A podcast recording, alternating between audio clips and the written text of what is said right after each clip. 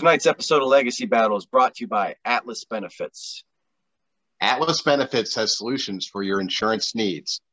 Atlas Benefits can help you obtain Medicare, health, or life insurance and employee benefits. You can find them on the web at www.atlasbenefits.com. Or you can contact Rob Ducey or Roy Smith at 727 600 2892 and mention Legacy Battle Podcast. Atlas Benefits has all the solutions for your insurance needs. Enjoy the show.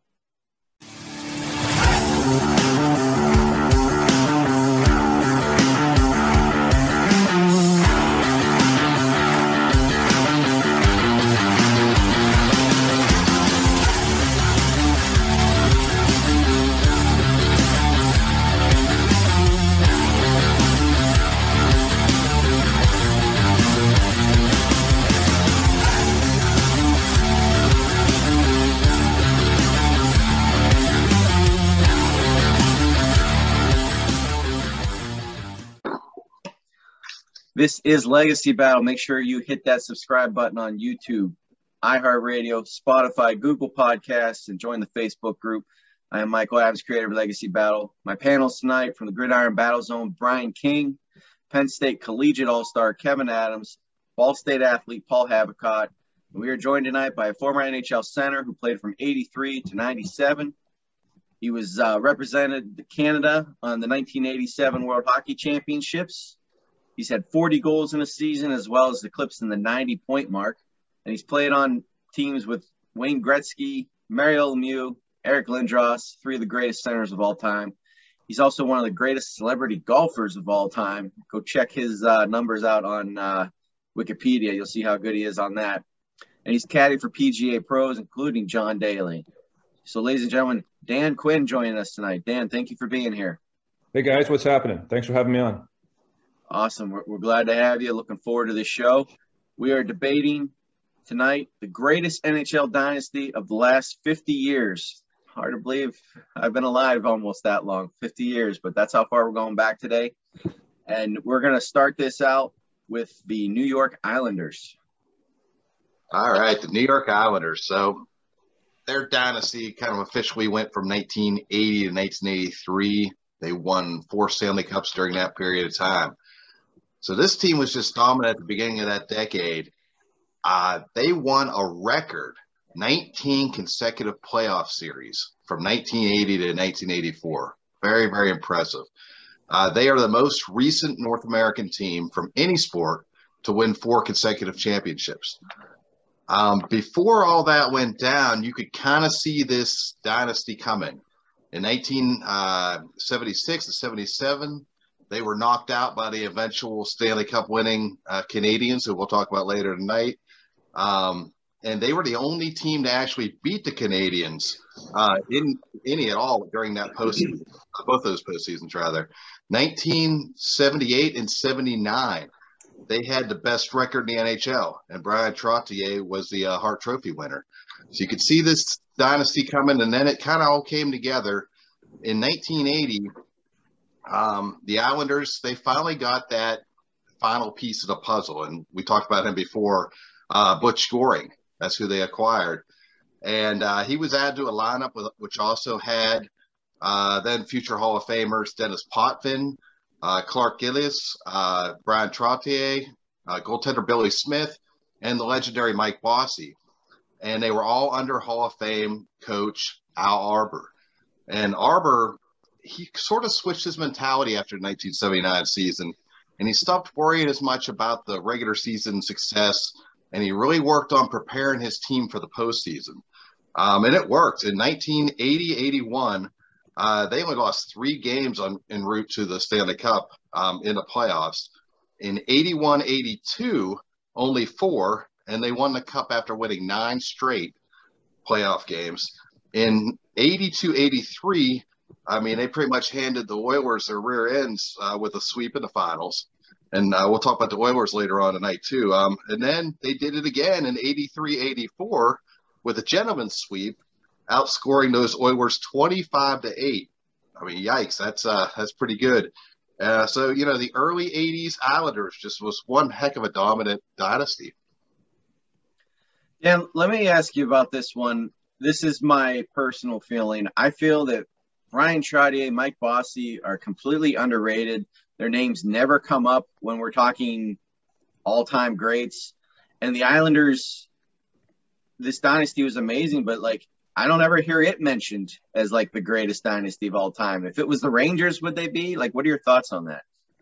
Well, you know, there anybody that played the game um, obviously knows there's there was uh, no question that's one of the greatest hockey teams of all time. Um, they were your prototypical. You, know, you could argue. I, would say with Trottier, you know, maybe one of the greatest two-way centers of all time. Guys like Steve Yzerman modeled themselves after. Very very similar to Sidney Crosby. Uh, could do a little bit of everything, you know, very well. Uh, Denis Potvin was, um, if not, he's. I mean, he's right up. He's in that argument with with the Bobby Orrs and you know of all time, one of the best defensemen and, and who had some offensive prowess. Uh, I was from Ottawa and watched Denis, as, you know, as a kid, so I followed that team a little bit because of him, as he played for the Ottawa 67s before he went to to, Long, to Long Island. But if you think about some of the, there's some Bobby Nystrom, the character guys they had. I mean, Clark Gillies was a great two-way player. John Tonelli. I can. There was guys inter, inter uh, interchanged over the four years, and my first year was 83, 84. Um, and I, I, think I'm not sure, but I think the Oilers won that that year in '84. But um, they won four straight. They won 80, 81, 82, 83. Um, but we played the Oilers in a seven-game series that year, and I remember a couple of the stories from what having got to talk to Gretz. Well, I'll come back to one of my favorite stories was Clark Gillies in their first year. I think that they beat they had to play Philadelphia, and that was, in the Broad Street Bullies era. And uh, Bobby Nystrom took Clark Gillies out to dinner. And he says, "You know what? Or not playing the Boston Bruins. Sorry." He says, "You gotta tomorrow. I got to take on so and so, but you got to take on Terry O'Reilly. That's just what you got to do." So he said, "I went to bed thinking I got to take on Terry Riley. So Clark Gillies tells the story the best. So it was in it was in Long Island. He's we got going. We dropped our gloves, got after it, and I kind of got the upper hand. And we got to the penalty box. I grabbed a towel and a water ball, and I looked over at him, and he go, I went, "Oh no, he's going to want to do this again."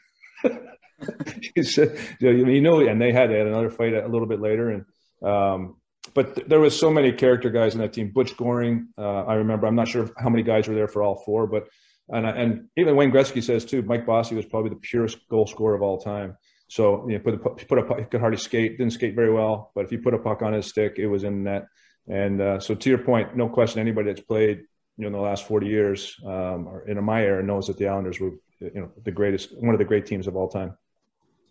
And uh, Kevin, you're representing the Oilers, who we're going to discuss next. Gretzky, we've heard, had this story on here before about how they lost that finals to the Islanders, and then he had to he went and saw the Islanders in their locker room, and they weren't partying; they were exhausted. So, I mean, does that tell you what it takes to win the cup?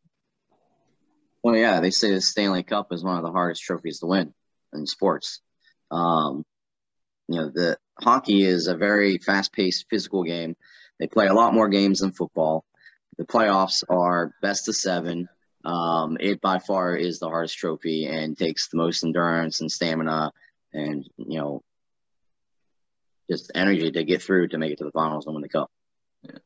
Well, let's you know, move on a, to those. Oh, the, the other thing, just real quick on that, to your point, but that era, the 80s, late 70s, 80s, was, I call it, and when I started, and I know the game's great now, but it was barbaric, meaning that um, a lot of times, like if you take the you're going to talk about the Oilers, but I my first I was talking to you know my first three years we played them in exhibition twice, played them eight times in the regular season, and then a seven game series in eight my first year in the league. So you're playing one of the best hockey teams, you know, 17 times, and then you do it again next year, and then you do it next year. Next thing you know, you've played them 54 times or 50 times in three years. And what the point I'm getting to is, and coming back to Clark Gillies and, and Bobby Nystrom, games would get out of hand. Like the Rangers Islanders would get out of hand and you lose five, six, one, those are brawls. You didn't lose. You didn't just go take the last you know 30 minutes of the game, and you know that's that's when everything kind of got barbaric. And and the playoffs were the same way. If a, if a game got out of hand, there was going to be some scraps. You were going to lose hard, and uh, you know that's to your point about how tiring and exhausting and physically demanding it is for those guys to you know they're warriors. And, you know I was lucky enough to get to the finals in '86, but um, I, I I was just a kid, but I didn't realize just how grueling it is to actually win it to, to, to do the whole thing and get 16 wins. Old time hockey, Gordie Howe hockey. That's good stuff. Kevin, go ahead. Oilers. Yeah, Oilers 83 to 90. they won five Stanley Cups in this time period. They won in 84, 85, 87, 88, and in 90. They had six conference titles, six first place finishes during this run.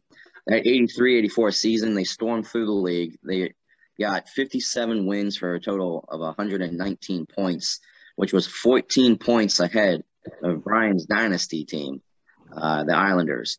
Uh, the great one, Wayne Gretzky, he doesn't even think that that was their best Oilers team in this time period. He actually thinks that the 86 87 team, uh, 87 team was the best team uh, in that Oilers run there.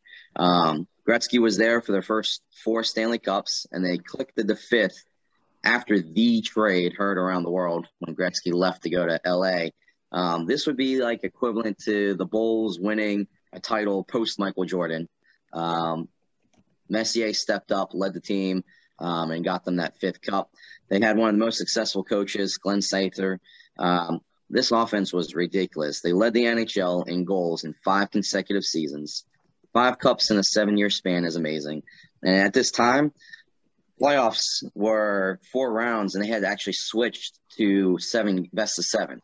Before that, they weren't best of seven, they were best of five. And the I think it was the 85, 86 season is when they switched the best of seven. Um, and they would play the first four games in a five night span. Nowadays, they play every other night, but they played four games in five nights and had that one day to travel in between uh, games two and three. That's that's that's a lot of hockey in a short period of time. Um, the Oilers knocked off New York, New York Islanders off their throne in '84 to end their dynasty uh, and take over the reins, um, holding theirs for the next seven years.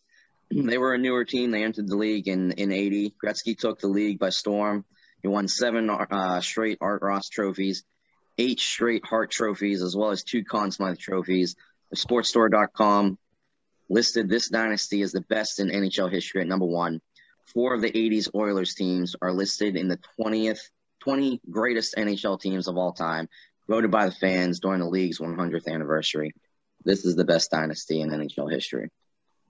So Dan, the you were part of the Calgary Flames. Flames Oilers rivalry was historic in the 80s. How do you guys take down the powerhouse that was the Edmonton Oilers?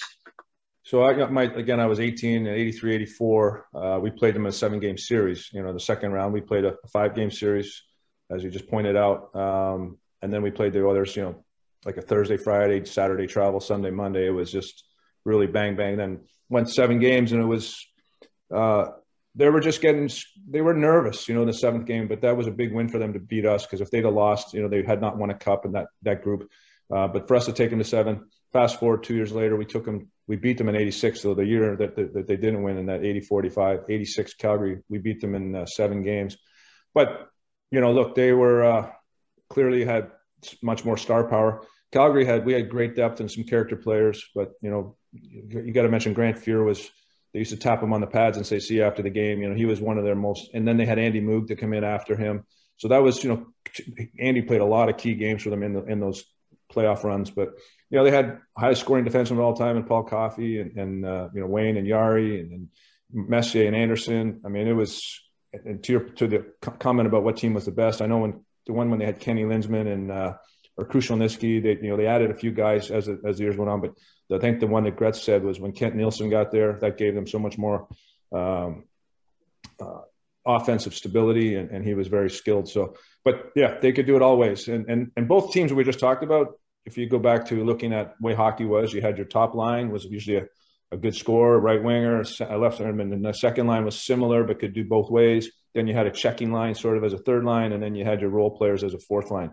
And both teams were very similar in that structure. You know, Trottier, Bossy, Kurri Gretzky. You know, you could go right down with Clark Gillies, and but Wayne and you know, they had Semenko would play sometimes with them. Jaroslav Pouzar, uh, Esa Tikkanen got there and played some key key roles for them. So it's uh, that's the way. And then Messier and Anderson were kind of always together, and they could play with Kent Nilsson or Krushelnyski, and that was a you know second line was just as good as anybody's first line. So to your point, they were two of the greatest teams back to back, and they won what eight of nine Stanley Cups in the '80s. The Oilers were the first team to really start winning with players from other countries other than Canada too.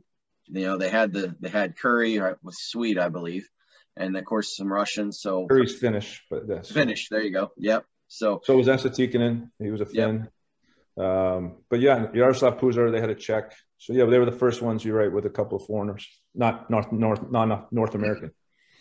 Paul, is this the team we're talking about tonight that has the biggest stars? I mean, is definitely yeah, an advantage. Yeah, that's exactly what I'm thinking. I think Kevin, it's impressive, five Stanley Cups. But when I was looking at, you know, compared to Brian's team and my team, you can name the most stars from the Oilers, and that's that could contribute why they had the most amount of cups in the smaller amount of time. Could be.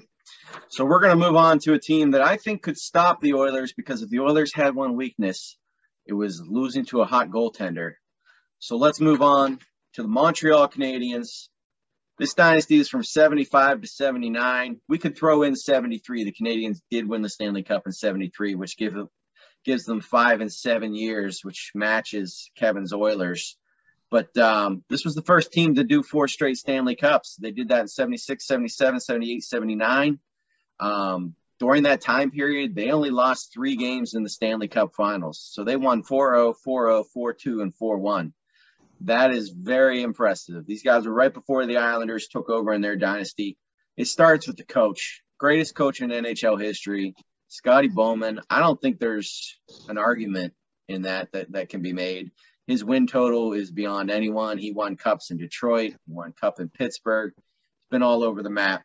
But uh, just to talk about their dominance here, not just in the playoffs, but in 76, 127 points plus 163, 77, 132 points plus 216, 78, 129 points plus 176, and 79, 115 points plus 133. So they finished first in all four years, um, in, in not just in their division, but in the NHL.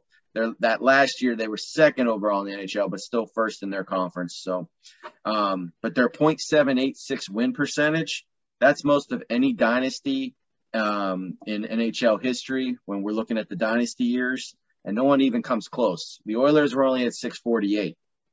So these guys dominated during the regular season too. Now everyone will say, oh, okay, well there was only about 16 teams at that time, but there was only 21 teams during Brian and, and Kevin's years. So but here's how you're going to beat the Oilers because I feel like I got to prove I can beat the Oilers and Islanders tonight. Ken Dryden in goal, Hall of Fame goalie, wins the Vezina all four years of those cups. And then you got you got guys like Guy Lafleur, Pete Mahovlich, Jacques Lemaire, Doug Jarvis, Larry Robinson can shut down defensemen, can shut down Gretzky, and Bob Gainey. Um, HockeyWriters.com did a, a, a tournament of brackets of dynasties in NHL history this Montreal Canadiens dynasty won that. They took out the Islanders and the Oilers uh, going through that bracket. So, as I mentioned earlier, you got to win with goaltending. So, I'm making my main point here tonight is Ken Dryden. I mentioned the four Vezinas, four-time first-team All-Star during that time. His save percentage, keep in mind, this is the 1970s. His save percentage was 920. In today's NHL, that's like 970. That that's how good that was back then. 28 shutouts in those four years, and a 2.12 goals against average, where the league's goal against average was probably around 4.0 at that time. So that is very impressive. No goalie we're discussing tonight matches that. I know Grant Fuhr is a Hall of Famer. Billy Smith's a great goalie as well, but they're not matching Ken Dryden numbers. So we know the Oilers can be beat by a hot goalie. It happened with when the Kings did it to them. When you had uh, was that 82, 83? The Kings took them out, and it happened. Mike Vernon's beating them, and then Ron Hextall in the '87 Finals nearly won that series himself uh, against the Oilers. So took them to all seven games. It, it, can be done. Dan, I know this is a little bit before your time period, but you did grow up in Canada. Uh, so, what are your thoughts on this uh, Montreal Canadiens team, and of course the head coach Scotty Bowman? Yeah, so I was born in I was lived in Ottawa when he, I was uh, born in '65. So you know, vividly remember watching the Habs basically my formative years, going to the forum a few times, saw them live. The only I never went to Toronto, I went to Montreal a couple times. Um, but obviously Ken Dryden. But I always said that that team had three of the the best defensemen ever to play: Guy Lapointe, Serge Savard, and uh, Larry Robinson. Um, just phenomenal. They just they could collapse. They stopped everything. They they stopped a lot of good players. You know the the Bobby Orr, the Bruins. They, they had to beat a lot of good teams. They had to beat those Philadelphia Flyers. Play tough again, they had that same model with offensive first line, with you know three good two way second line, checking lines. You mentioned Bob Gainey, Doug Risebrough, who I ended up playing with in Calgary, he got broken in in that in that four year, five year stretch. But um, Ken Dryden was their MVP, no question. Brian, I'm going to ask you because I know you've said this to me before. You always say the Canadians had an advantage because of the way the rules were back in back in the day in the NHL, and the Canadians getting to pick first and all that type of stuff. What What are your thoughts on that? Does that does that make it like an unfair advantage? I mean, it's something I kind of take into consideration, but when I look at this period of this span of time, though, for the Canadians, man, it was just they were so dominant. Um, you know, I was looking at like the the goals allowed for each of these teams that we're talking about in each of these seasons.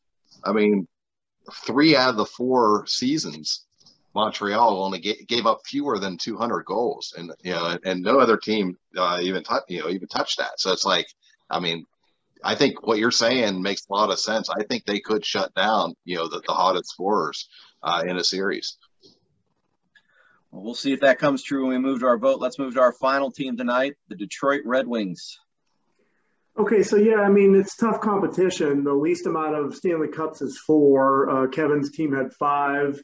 Mike, your team is unstoppable. Four in a row is unbelievable. But is that a dynasty because of time frame, or is that a dynasty because of your goalie?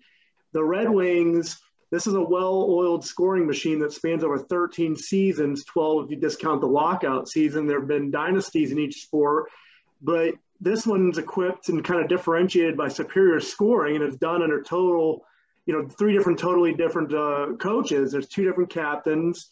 They have 11 seasons with over 250 goals, nine first place finishes, and the worst they finished in the division is second over this time frame. They got four total Stanley Cups. They did have a repeat, uh, and they were all over different teams. So it kind of starts under who we've been talking about with Scotty Bowman in the 95 96 season. They finished first in the Central Division, uh, but then they lose in the conference finals to Colorado. But then it takes off from there. And sort of what I think is their statistically worst season, 95, 96, 97, they're second in the division, sixth in the NHL with 253 goals, but they go on to win the Stanley Cup over the Flyers. Um, in 97, 98, second place finish, second in the NHL with 250 goals, Stanley Cup victory over the Capitals. And then it kind of goes from there. They're first, second, first, second, but it's like we get to the 2001, 2002, first in the Central, second in the NHL with 251 goals. They win their third Stanley Cup over the Hurricanes. Now we go on to a different coach. Dave Lewis is now the coach. Yzerman is still the captain. He's been the captain this whole time. So in 2002, 2003, first place finish, you know, they don't even skip a beat. Uh, NHL leading 269 goals, lost in the conference quarterfinals to the Mighty Ducks. And so after the lockout season 0405, now we have Mike Babcock as the coach. Yzerman is still the captain. 2005 2006, first place finish, 305 goals, second in the NHL, uh, lost in the conference quarterfinals to the Oilers. And after this season, we go to Nicklas Lidstrom as the captain. And so the next Stanley Cup uh, championship for them is 2007, 2008. They have 257 goals, third in the NHL. But you're talking about a team that over whether you want to call it 13 or 12 years, they made the playoffs every year, three different coaches, two different captains, all but two years leading the NHL in goals. I don't even really get to cover the stars here yet based on my time because I'm trying to keep it short. But yeah, you have Yzerman, Lidstrom, and you have uh, Fedorov. But uh, they have a ton of team awards. 11 total Stanley Cups in their history, six Western Conference championships. This is a team that had it for the length of time, and that's, in my opinion, what I consider the true meaning of a dynasty. So I love that you brought that up. We're going from Yzerman and Fedorov to Zetterberg and Datsyuk. That's a that's a good good replacements. When we look at the other dynasties tonight, the Oilers they fell apart after that. The Islanders LaFontaine kept them in the playoffs for a few years. My Canadians, they once they got Patrick Roy, they got good again too.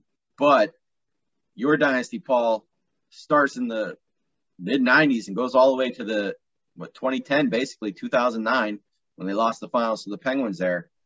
So the only mainstay is Lindstrom. Dan, Nicklas Lindstrom, one of the greatest of all times, but how impressive is that to keep a dynasty going that long and replace the players that made it? you know exactly. Lidstrom was phenomenal, and you had a couple different goalies had runs there. I think Mike Vernon and Dominik Hasek, I, I believe. Um, but you know, Steve, Steve and I grew up. We're in the same draft in '83 and, and same junior draft in '81, and we knew each other from Ottawa. So I've known Steve uh, a long time. So he he grew into. He struggled their first five, six, seven years, but you know they they were a good team, but they really changed when Fedorov got there, I think, and, and Lidstrom, and then they uh, they were the first one to have those five Russians on the ice all at one time when they had Fetisov and Igor Larionov. So they really figured a way to, um, I think, make that an attractive home for Russians. And you mentioned Zetterberg, well, he's Swede, but uh, Datsyuk. Uh, they, they kept picking off really the best Russians and, and filtered them into their lineup and, and knew how to teach them and, and keep them happy. And, you know, they didn't, not, not all of them did well in other cities when they first started coming over in the 90s. So uh, I think when but Scotty Bowman and them figured out, let them play the way they want to play and not, you know, into the North American style. And that sort of, uh, you know, helped Detroit get into to the run that they got on. Brian, you represented uh, the Russian Five when we did our greatest line of the '90s show. How how do you get get through those guys? well, it didn't happen very often, that's for sure. I mean, you you had to get hot, you had to have the right kind of game plan, and and and they were still going to give you a hard time. I mean, those guys were just so disciplined. They were their chemistry was amazing. Um, yeah, you really definitely had a, a, a tall task trying to take those guys on. And Kevin, I'll just ask you real quick because you represented the Detroit Red Wings in our 90s show and our 2000 show, Greatest Cup Winners. You got Vernon, Hasek, and Chris Osgood, three different goalies winning cups during this dynasty. Who who would you say was the best during that that time period? I know Hasek's probably the best goalie overall, but he was only with Detroit a short time. Um, that's a tough question. Um, all three goalies, I mean, they were key in the Red Wings' success. Um, like you said, Hasek by far is the best of the three if you look at career stats. Um, but I think Osgood, Osgood was there the longest. I think he kept the stability. Um, I, would have to go with Osgood out of those three. We always come to you when we talk Detroit Red Wings because nobody likes them more than you that I know of. So, all right, let's, for them. let's move into our vote tonight. And uh, Paul, you're in my upper corner tonight, so we'll start with you.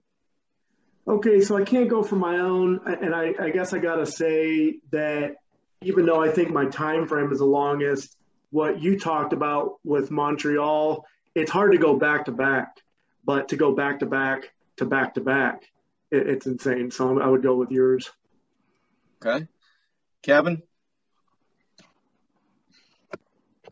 I love Detroit, but Detroit was multiple All Star teams put together, whereas our teams was the same core group of players winning all those championships. Um, but the Canadians, I don't think they faced as tough competition as our teams in the 80s. You had one player over a thousand points in the 70s. The 80 Oilers had four players in the top six at about a thousand points or higher. Um, so I feel that the competition was tougher in the 80s, so I'm gonna have to go with the Islanders. We played defense in the 70s. That's the difference. Brian, go ahead. Well, I mean, as everybody knows, I'm a huge football fan, and when I look at these dynasties, it kind of reminds me of the of the NFL dynasties. I mean, you know, the the Packers, the the Niners, the Cowboys, and then you get down to the Red Wings. They're like the Patriots. They're the team that's reloaded and they've and they've kept that thing going for so many years. Uh, so I'm going to go with the Red Wings just because of longevity and, and how hard it is to you know to, to plug new new pieces in there year after year. Yeah, Kevin, you're arguing stars. I mean, the Red Wings did it with plug and play. They kept doing it no matter who they co- were coached and who the captain was.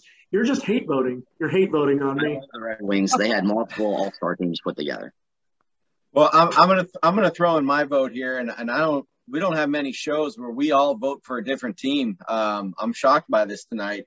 I'm taking the Oilers because of that two-headed monster of Gretzky and Messier. Even if Larry Robinson shuts down Gretzky, line two's coming at you with Messier. I know the Islanders did beat them, but the Oilers got the revenge. They they swept the Islanders, I believe, uh, in their first cup victory. So that was really kind of a 50-50 split. So if I'm going between the Isles and the Oilers, I'm giving it to the Oilers because they got that one extra cup. So Dan, the pressure is on you then because every team has one vote. Who are you taking?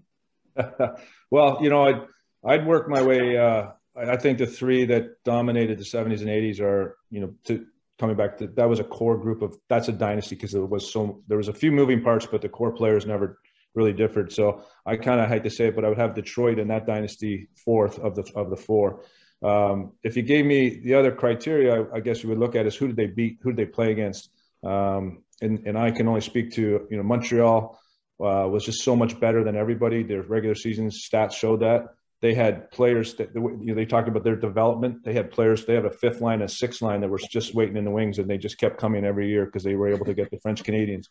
So, um, so I'm going to go. So I, I probably it'd be hard to say they're not the best hockey team of all time, but because I played in the '80s, I'm going to be favorite. I can give you this about the Oilers in '84-5.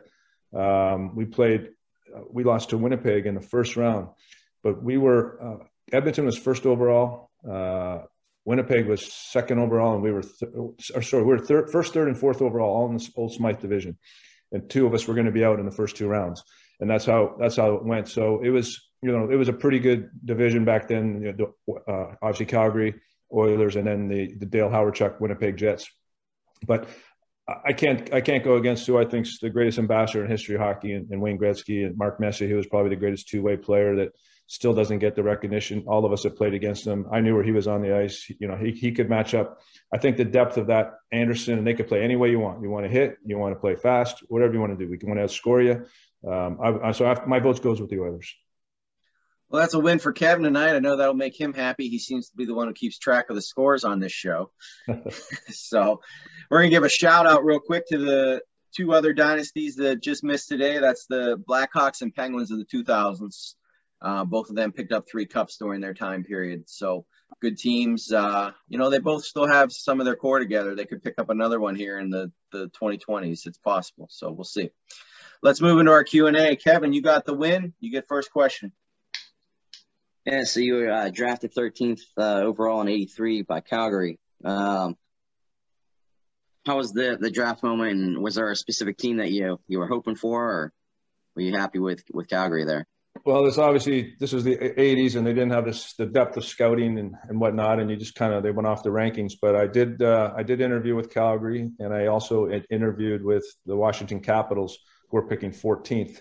Uh, I I was certain I could go to I was no, not going to go past 14th. I knew Washington would take me if I was available. They had a uh, you know, they were looking for a skilled kind of playmaking power play kind of guy, and uh, I remember when they interviewed me, the, the, the scout asked me at McDonald's in Brockville, Ontario uh, what uh, why did I only have nine power play goals? I said, well, you don't count all the assists, and I had like 52 assists on the power play. So that was kind of where, the, when I, and that was the end of the interview. And so Calgary showed me a little interest, not as much. I kind of wanted to go. The Rangers picked 12th. I was kind of thinking that would be a pretty cool place to go, but uh, I couldn't have went to a better franchise. Calgary is a great. You know, they were only in their second or third year in Calgary for having moved from Atlanta.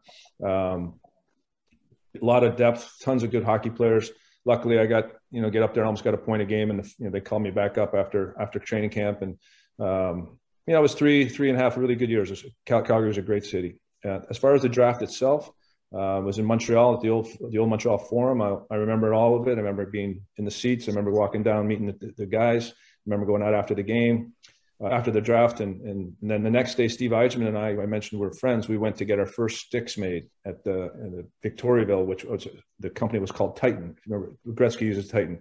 So we got our own pattern. It was the that was the coolest thing of the draft.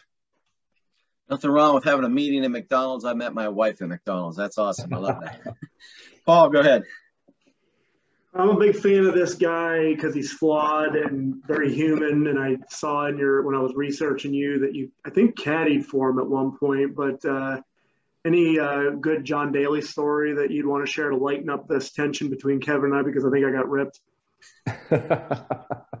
well, John Daly. So the story is um, his his his manager is a friend of mine named Bud Martin out of Pittsburgh, and when I got out of hockey in '97, he helped me get in a couple nationwide tournaments, but um, and a tournament in, in, Erie, Pennsylvania, and I got paired with John uh, in, in uh, I think it was July of '97, and he had a week off after it was a Monday Tuesday event, and uh, he had just been in a little bit of a situation back in March at the Players Championship, and um, had not so he was not drinking or anything. So we uh, we ended up spending about four or five days together, played some golf. very, you know, he's got a massive heart, massive personality. Tip 200 $300 to everybody that just parked his car. Um, his his talent was beyond as anybody will ever know, but you know, obviously because of you know some of the stuff he he did off the course or his work ethic, but he he could hit golf shots. He had great touch, great feel. Um, I'm still friendly with him. I text him still to this day. He's uh, you know just just one of those guys. Very unique character in a game of perfect people. He was uh, he was a great great person to watch, and he had a great career. He's he's still playing pretty decent at times on the Champions Tour.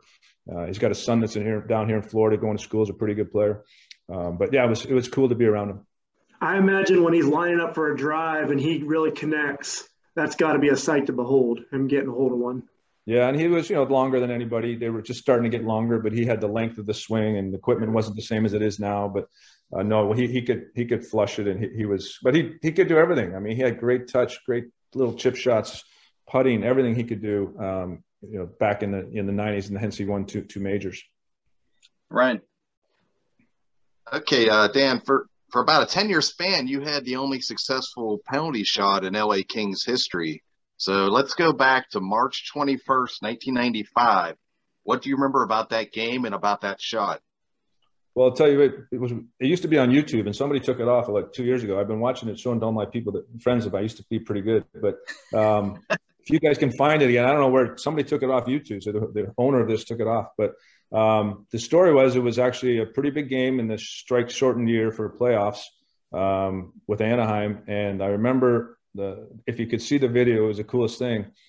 Barry Melrose, for some reason, he had the he could pick any player on the team, and that team had you know Tony Granato, Wayne Gretzky, Jari Kurri, you know, and Rick Tocchet, and he just right away said, "Dan Quinn, here you go." And I was like, "Oh my god!" You know, so you get out there and you say, "All right, eat or be eaten," and uh, the coolest thing is I, went in there and I buried it and, and came back to the bench and I got on that video that I'm talking about. You can see Wayne Gretzky tap you on the ass when you took the penalty shot that you were picked over him to take. so it was pretty cool. But it was uh it was fun. It was the only one I ever got to take, but it was uh it was really cool and it was fun to, to pull it off. So I'm gonna take it back the 88-89 playoffs. Um, Flyers Penguins series. You were part of the Pittsburgh Penguins at that time. So when we had Ken Wregget on, he gave us uh, the Flyers take on the Ron Hextall chasing down Robbie Brown after I believe the I don't know if it was the seventh or eighth goal at point scored. Um, so what were you guys thinking on the Penguins bench when when that happened? I mean, was it as funny to you guys as it was to the Flyers? And and tell us about that game. Mario just went off. Yeah, so there was, you know, if you look at the video, Ron Hextall had to go by me. I went to give Robbie a hug and he went. So that was me. He went past. So if you ever see that video, I was going to give him congratulations for a goal, and he starts taking off. I go, "What's going on?" And there's Hextall got the stick out like a machete. But um, you know, that was as I look back in my career, that was uh, that was Mario's first playoffs. We we we swept the Rangers. We had a pretty good team, uh, a really good team actually, and and we should have beat Philly. We lost. Uh, uh, game six at Philly and, and then game seven back in our building. we were up three two, and you know just some some were just Kenny Kenny Wregget came in, stood on his head, played great in Game Seven. You know we, they didn't have Hexy, and uh, just we just couldn't get a get the, the momentum of that game, and that's that was the shame of it because we I think we could have we could have gone further. I think um, that that year was kind of wide open to win the Stanley Cup. There was no true great teams that particular year. I mean, obviously Pittsburgh became great, you know, two years later, um, winning a couple, but uh, yeah, it was very very shot, very very fun fun to be in a seven game series, but sucked to be on the losing side. One more each, guys. Pull out your best question. Paul, go ahead. So you had a, I think, great career in hockey, and if and you're you're obviously good at golf. If you know then what you know now, and you could do the same career in golf as you did in hockey, you still choosing hockey? Well, I had I was actually offered a couple scholarships when I was 15, 16 at golf, not to I think New Mexico or a couple schools, but you know that was just never a, a, Canadian until Mike Weir. Really, a Canadian never looked at playing professional golf. You know, we're up up in the snow half the year, three quarters of the year playing hockey. Hockey, I was first overall pick in junior at 16, and then the 18 in the NHL. So. Um, would I have loved to have not been torn to have the two sports? You know, that would have been cool. But hockey was, you know, I'm, you know, I'm telling my son he lives down here in Florida. You know, you got to you go with what the demographic you're born in. You know, so there's not a lot of hockey players in Australia. There's a lot of hockey players in Canada. Brian. Um, in, in the uh, 86 87 season, early on, you get dealt to the Penguins from the Calgary Flames. Um, what was going through your mind whenever you heard the news? Well, to be honest, I was I was kind of, you know, uh, I, I ended up getting Pittsburgh and I called it home for 15 years, so it was a great thing.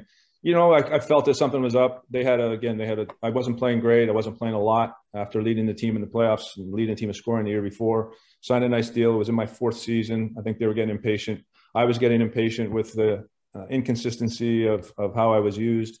Some days I killed penalties, some days I did, and some, you know, I was always on the power play. Some, you know, just it just was never really a cement line, and it was just starting to boil over. so I was happy to to to look on to a new chance, and you know, I got to Pittsburgh. There was a big difference from Calgary. You know, the, as I said to somebody, you know, I got picked up. I, t- I take a yellow cab to a, the Green Tree uh, Holiday Inn. That's where they put me up. Nobody met me at the airport, and uh, you go down to practice the next morning in a cab with your equipment, and uh, we flew to New Jersey the next night. So um, but as it as it evolved, you know, with um, as Pittsburgh evolved, when we got myself, who had been in a really successful organization, it really helped Mario, and then especially helped when Paul Coffey got there. Uh, Paul had been with the Oilers and won a couple cups, but you know just how things are done, and and, and um, you know Mario. I always say if you look at the uh, you want to look at a highlight reel of the '87 Canada Cup. There's 11 minute YouTube video of him and Wayne Gretzky. If you ever want to look at something when the two of them played together, um, the highlights are phenomenal. But that that whole era of him, Mark Mark Messier being around him and, and Mario, that he came back to the camp and and you know sort of became the the greatest player. You know, I think I ever saw play hockey. Wayne had the greatest career. Don't get me wrong. This I always put the three of them with Bobby Orr up there, but um, you know Mario when he was on six foot five, two hundred twenty five pounds, you know physically fit when he wasn't sore. There was nothing. I mean, he could still play. He'd, he'd lead the league in scoring by 30 points if he's still playing with these rules because he got they water skied behind him half the time. So, but I know I love Pittsburgh and it was I love Calgary. I was lucky those first two years. I was brokenhearted when I got traded from Pittsburgh, so that was a different one. But the the first one was you, know, you just kind of go with the flow and it's a part of the game. Kevin. Uh, and I, I googled your uh, penalty shot, so there's a couple places you can find it. Um, it looks like the Kingstorian uh, has it on Twitter and Facebook. So looks like you went top shelf. That was a pretty nice shot. um, but so yeah, you played on on Pittsburgh and Philly. So you've been on both sides of that rivalry. Um, and it was kind of in the heart, uh, early '90s. You know, when we had a lot of heat uh, between the two. Um, and it continues to today. But what was that rivalry to you on both sides? Well, I was there. I did two stints with the Flyers. The first stint was, uh, if you remember, they it was a little bit of a manage, management question mark. I think they they hired I forget his name, but um, Jay Snider had become president for a year or two, and he hired this Russ Farwell, I believe his name was the GM, and Ken Hitchcock was in there, and it just was a little bit of uh, it didn't feel like Flyers was when I came back to play in the Lindros team. You know that was uh, everything had kind of been reestablished. They were proud. Um, the team that I was on with the 91 92, uh, Roddy Brind'Amour and I got traded there, but it was completely different the second stint. And, uh, but Philly, I mean, we lived in South Jersey, so we didn't see the city of Philadelphia that much because you know we practiced in Voorhees and the airport was over there, and the old Spectrum you just come across the bridge. But I love playing there too. That was a great place. There's great hockey fans. Um, expected a lot out of you, but they were very loyal and uh, they knew the game, so it was fun. And it was a lot of easier to a lot of travel. You just take the bus down to Washington, or you bust up to Long Island or Jersey, or to the Madison Square. So it was, it was really it was a great spot to play as far as travel and everything. So so we'll get you out of here with this. Uh, I'm going to kind of make it a two-parter, but uh, you played for, in, when you were in Calgary, you played for the great Badger coach Bob Johnson. I mean, tell us about his coaching style. We've heard a lot of stories from Penguins players, but never someone from before the Penguins who played with him on Calgary. And then you got to finish your career in Ottawa. Well, not finish your career, but you played for the Ottawa Senators where you were born. So, what did that mean to you get to play for your hometown team? Sure. Well, um, well, we'll start with the, with the latter. You know, I was uh, signed as a, I did a thing. Well, I came back from Europe after a contract year or whatever, and I signed, and they screwed me over with a contract. So I went to LA. Then, then following year they signed me, and that was a strike year. I played decent in LA, but I, I really was kind of looking forward to playing Ottawa, and, and uh, got off to a good start. Had a six point game in Tampa over in your place. Uh, we had a decent team, but they had a contract dispute with the guy that I wanted to play with, Alexei Yashin. He was not there, and then they um, I broke my hand about seven, eight, ten games in, and uh, two guys are still coaching in the game today, which is, if you can believe it, got fired. Rick, Rick Bowness was head coach and Alain Vigneault, and they're still working in the game. What is it, 25 years later? 26 years later, and uh, that was a big part of me signing back as a free agent to go play with them, play for them, and then they've you know, Ottawa went into a spiral. So it wasn't the the last. It was only it was short lived, but it wasn't. It was fun, but not as fun as it was, I was hoping to be for a couple three years to finish my career there. When I got drafted to, by Calgary, you know, Badger was an American. I was a cocky OHL Canadian kid, so he, uh, you know, long hair and and so on and so forth. And I always say this: so Badger knew more about hockey, innovative. Uh, we had great power plays. Some of still the highest scoring power plays of all time, percentage wise. Same with Pittsburgh. We had the best, you know, and I took a lot of the stuff that I learned in in Calgary from him. Um, but I, you know, for me, he struggled with talented players uh, in his early. He, he he matured as a coach as after he got let, let go by Calgary and went to Pittsburgh. But he struggled with Kent Nilsson. He, you know, he struggled with myself. Guys that were kind of you know expected to score, but you know sometimes cheated on, on certain areas. You know, you know as far as how did how they did it and anticipating and um, Badger was kind of like everybody does this. You go here, so but he was. Uh, you know, he, he came into the his. In fairness to him, when he came to Calgary, he came against a pretty tough team. The team that we just voted a dynasty he had to beat the Oilers and figure that out every year. Great coach. I think he should be in the Hall of Fame, but I, I'm obviously biased. So, so thank you, Dan Quinn, joining us tonight. Uh, I'm hoping maybe we get you again on sometime to do a golf debate because uh, we do all sports on this show. So we'll have to see if we can work that out in the future. Pretty good at the history of golf. Happy to happy to come back on. Excellent. Remember, everybody hit subscribe on, gosh, every channel we're on, and uh, get that membership total skyrocketing. We appreciate it. Everyone have a good night.